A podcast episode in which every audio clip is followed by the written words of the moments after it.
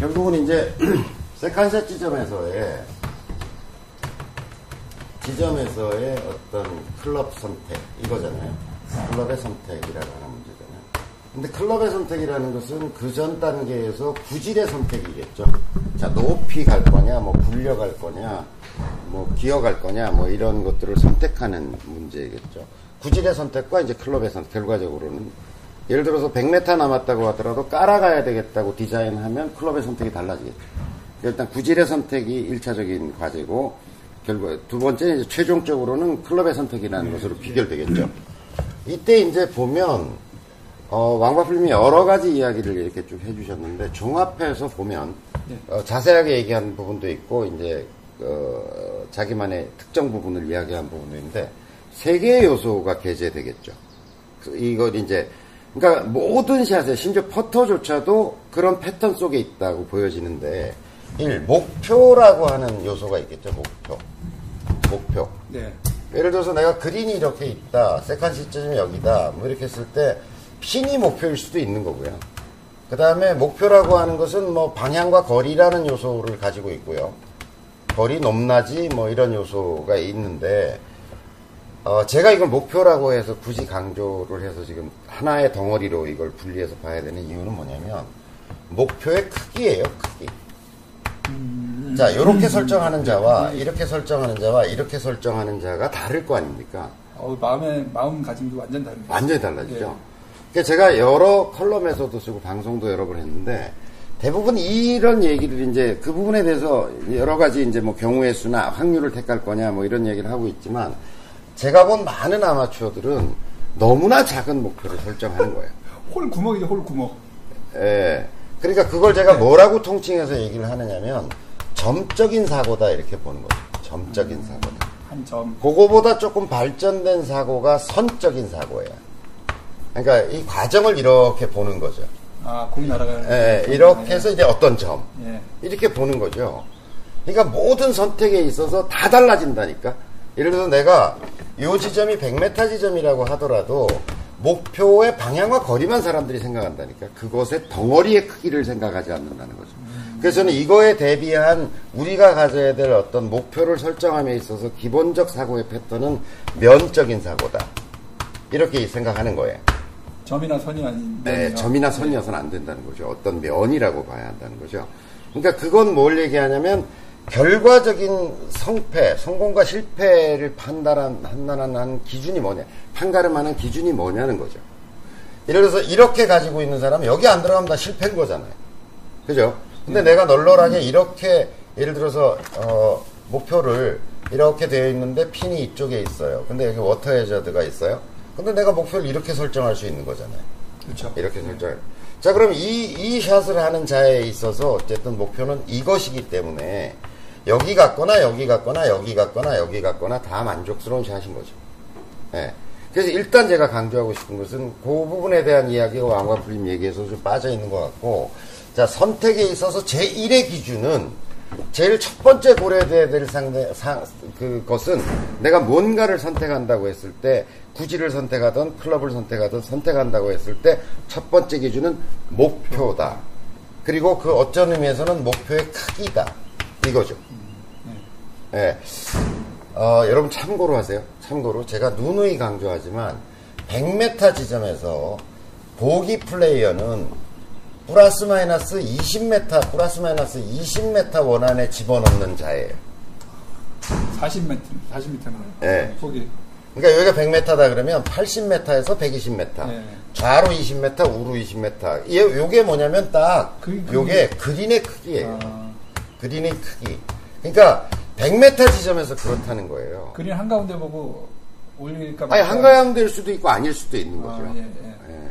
아니, 예를 들어서 자기가 보기 플레이 정도 된다 그러면 핀이 여기 있는데 여기 온그린 된 거하고 좀 가까운 여기 어프로치가 남은 거하고 질적 차이가 있을까요? 오히려 이게 더 나을 수도 있는 거 아니에요? 그렇죠. 네. 온그린에 연연할 필요가 없는 거죠. 네. 그래서 이걸 기준으로 자꾸 생각을 해보시라고 제가 누누이 강조하지만 보기 플레이어는 백 미터 지점에서 온그린 정도 시키는 거면 다 만족해야 되는 수준이다라고 보여져요. 그렇거든요. 어, 그러면 이게 백오십 미터가 되면 어떨까요?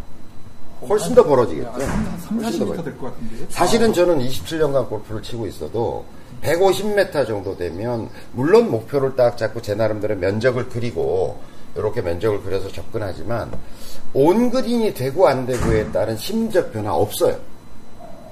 백오십 미터 정도, 칠 번 아이언 거리 정도를 보고서 제가 샷을 할 때는 거의 하여튼 그린 근처에만 떨어지면 된다는 심정으로 치고 있다고요. 그런데 제가 함께 라운드에 본 많은 아마추어 보기 플레이어들은 어, 백오십 미터 지점에서 칠 번 아이나 육 번 아이언 같은 걸로 쳤을 때 온 안 되는 것을 너무나 가슴 아파요. 그렇죠. 실망을 꽤 많이 하죠. 어, 꽤, 꽤 많이 실망하는 것 같아요. 그러니까 목표 설정 자체에서부터 제가 보기에는 이미 선택의 실수를 하고 있다. 예를 들어서 백오십 미터 정도 됐는데 여기 워터 해저드가 있고 좀 뒤는 널널하게 넓어요. 그래서 나는 핀이 여기 있지만 어, 이걸 완전히 피해서 이 정도의 목표를 가지고 친다. 여기 센터 지점이 얼만가 봤더니 오히려 이게 여기까지는 백오십 미터인데 요 센터를 가만 생각해 봤더니 이게 백육십 미터다 이럴 수도 있는 거죠. 그죠? 그럼 더 큰 걸로. 네, 그러면 요 백오십 미터만을 가지고 내가 클럽을 선택하는 게 아니라, 네, 내가 설정한 목표는 이게 아니라 이거잖아요. 그렇죠. 이거의 센터를 봐야죠. 여기까지 가는 거에 센터를 안전하게. 오히려 여기 떨어지는 것보다는 오히려 상황을 보니까 이쪽이 널널하고 여긴 범면이고 안전하다. 완전히 안전해서 그냥 널널하게 여기 쳤는데 재수없이 잘못 쳐서 일로 가서 붙는 거죠. 네, 네. 이거 완전히 패러다임이 바뀌어야 된다라고 좀 보여지는 거예요. 그러니까 클럽 선택의 제일 차적인 과제는 목표의 설정이다. 그것이 예를 들어서 제가 이 목표의 설정이라고 얘기하면 사람들이 그냥 아, 핀 보고 칠까 여기 보고 칠까 이렇게만 생각하는데 그게 아니라 면적인 목표를 설정해야 된다라고 하는 거죠. 그러고 나면 뷰가 달라 보여요. 선택의 기준도 굉장히 달라져요. 네, 그러겠네요. 네. 점 하나 보고 치는 거랑, 네, 그 면, 이만한 면을 보고 치는 거랑. 어, 프로도 점을 보고 치지 않습니다. 네.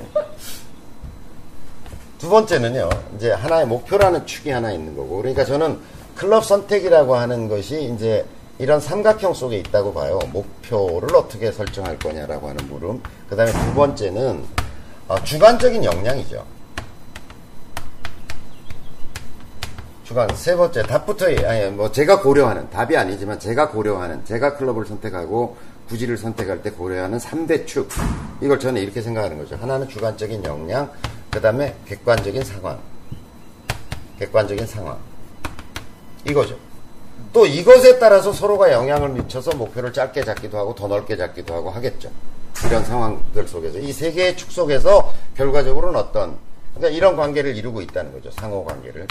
클럽의 선택이라고 하는 것은 목표와 두 번째 주관적인 어떤 역량, 그 다음에 세 번째 객관적 조건, 상황, 이런 것들 사이에서 상호 영향을 미치면서 어떤 하나의, 그러니까 제가 그 실수의 해석이라고 하는 관점에서 그 제가 강의를 했던 적이 있잖아요. 네, 네. 그때도 여러 번 말씀드렸지만 클럽을 하나 선택한다라고 하는 것은 굉장히 고도한 지적인 작업이다. 그 다음에 이게 정보를 순식간에, 자, 이 객관적 상황, 객관적 상황에 대한 이야기를 나눠볼게요. 그러면 아까 이제 왕과풀님 얘기에서도 여러 차례 나왔지만 여러 가지 상황과 여러 가지 이야기를 했지만, 자, 바람, 거리, 높낮이, 그 다음에 공이 놓인 자리의 상태, 네, 그 다음에 공이 놓일 자리의 상태, 음, 그죠? 네, 그 다음에 그렇죠. 과정적인 위험 요소, 네, 또 그 다음에 공이 놓여진 상태에서도, 자, 그 경사, 그죠? 경사가, 네, 어떠냐, 네, 그 다음에 러프에 잠겨 있냐, 떠 있냐, 디봇에, 네, 들어가 있냐, 뭐 마른 풀이냐, 젖은 풀이냐, 또 짱이 젖어있냐 말라있냐, 뭐 굉장히 다양한, 그렇죠. 그러니까 굉장히 많은 요소들이 정보가 수집돼야 된다. 수집되어야 된다. 이, 이게, 이게 지금 한 열 가지 되거든요.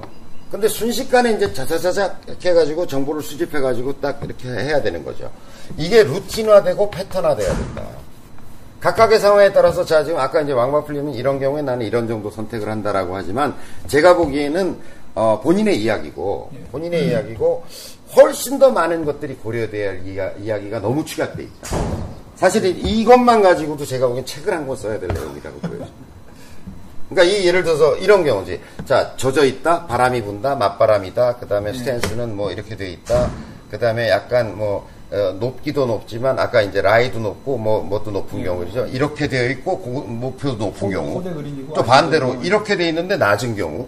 아, 예. 이렇게 되어 있는데 뭐, 낮은 경우. 뭐, 온갖 경우가 있을 거 아니에요.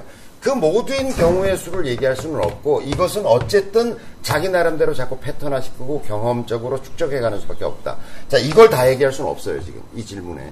그런데 문제는 제가 한 가지 지적을 드리고 싶은 거는 객관적인 정보 수집이 너무 부족하다는 거예요. 대부분의 아마추어들, 뭐 심지어 싱글하고 라운드를 해봐도 너무나 부족하다, 정보 수집의 양이. 저희들은 정보 수집을 보통 그 한 분한테 예, 의존해요. 캐디한테 의존해요. 예, 그리고 심지어 클럽까지도 집어주죠. 예, 두 개로 압축해서. 예. 그러니까 심지어 두 개로 주는 것만 해도 그래도 어쨌든 도움이 되는 분들이에요. 보통 하나만 줘요. 보통 하나만 주죠. 거리 딱 이렇게 해서 예. 하나만 주죠. 어프로치 하러 갈 때도 하나만 줘요. 좀 빨리 가세요, 절로. 그러니까 말도 안 되는 거죠. 말도 안 되는 거고. 그런데 이제 제가 지적 이제 도와드리고 싶은 거는 객관적인 정보의 수집에, 그러니까 나 이런 거야. 객관적인 정보는 수집을 대충 하고 목표의 설정은 되게 엄, 엄격하게 하고, 음, 진짜 타이트하게, 굉장히 타이트하게. 그러고 미스샷이, 그러면 이제 이것도 좁으니까 자기 스스로 미스샷이라고 생각하는 영역이 굉장히 넓어지는 거잖아, 범위가. 음. 그죠? 그러니까 저는 그 이제 선생님 입장에서 보기 플레이 정도 하는 사람들을 보면, 야, 저 정도는 만족해야 되는 거 아니야? 그러고 표정을 보면 맛이 가 있어. 어두워, 굉장히. 그럼 그거는 바로 그 다음 샷에 영향을 바로 미칠 거라는 거죠. 예를 들어서 내가 기분 좋게 간 것과 이 어두침침한 표정으로 갔을 때 그 다음 샷에 미치는 영향은 어떻겠냐 이거죠. 네. 객관적인 정보의 파악이 너무나 부족하다. 그런데 그 이유는 뭘까요? 어쨌든 한 열 가지 정도 되는데, 저는 심지어 이걸 리스트로 만들어가지고 루틴으로 계속 체크체크하면서 한 적도 있어요. 버릇처럼 하려고. 그게 지금 많이 몸에 뱄죠. 그래서 보면 어쨌든 사달라 그러면 바로 윗바람 보고, 밑에 바람 보고, 스탠스 보고, 뭐, 공 라이 보고, 이런 게 이제 쭉 어떤 프로세스, 그게 이제 프리샷 루틴인 거예요. 그 과정이. 몸에 많이 배어있죠. 그런데 안 해, 사람들이. 그리고 그걸 가르쳐줘서 알고 있어도 자기 딴에는 봤다고 봤는데, 정보 수집 단계에 있어서의 장애. 그죠? 제가 실수에 대한 이야기를 할 때 이 얘기 많이 했습니다. 수집 단계에서의 자, 장애. 그 다음에 수집을 한 상태, 그 다음에 이제 해석이 들어가야 될 거 아니에요? 네. 해석 단계에서의 오류. 이게, 가, 이게 평상심을 놓치는 것으로부터 다 기인하더라. 화가 나면 눈에 뵈는 게 없다. 욕심을 부리면 눈이 먼다. 욕심에 눈이 먼다 이러잖아요. 그러니까 이 평상심을 놓치게 되면 객관적 정보 수집에 있어서 현격한 장애가 일어난다. 또 수집된 정보에 대한 해석도 굉장히 오류를 갖게 된다. 이런 거죠. 나무가 탁 이렇게 있는데 치면 이 그 사이로 치라는 신의 계시로 해석한다니까. 딱 그 사이로 갈 것 같아요. 어, 어, 어. 딱, 아 이거는 이건 하나님 시킨 거야. 이렇게 해석하게 된다. 그래서 저는 그 상황 하나 하나에 대해서 다 토를 달 수는 없는 노릇이고, 제가 이제 목표 설정 단계에서의 오류, 그다음 객관적인 정보 파악에 있어서 오류, 해석에 있어서 오류가 제가 보기엔 실수를 잉태하더라. 프로도 다 이렇게 얘기해요. 어디 가서 레슨 받으려면, 아이 사모님 처음에 잘 배우셔야 됩니다. 다 대한민국에서 그 과정 안 거친 사람이 어딨냐고. 다 잘 배워야 됩니다라고 생각하고 시작했지. 근데 왜 폼이 그 모양 그 꼴이냐고. 이 프로님이 다 가르쳐 이렇게. 근데 이 프로님이 오래 안 계셔요. 이직률이 심해, 여기 업계가. 다음엔 박 프로님이 오셔요. 김 프로님도 오셔요. 이 프로님, 박 프로님, 김 프로님, 내가 연구한 거, 잡지에서 본 거, 이렇게 돼 있어, 수익이. 그러니 무슨 공이 맞겠냐고. 당장 화려한 것을 피우기보다는 꾸준함으로, 꾸준함으로 내 삶에 아주 잘 뿌리내린 그런 골프로, 그런 골프로 여러분들이 성장해 가시기를 진심으로 바랍니다.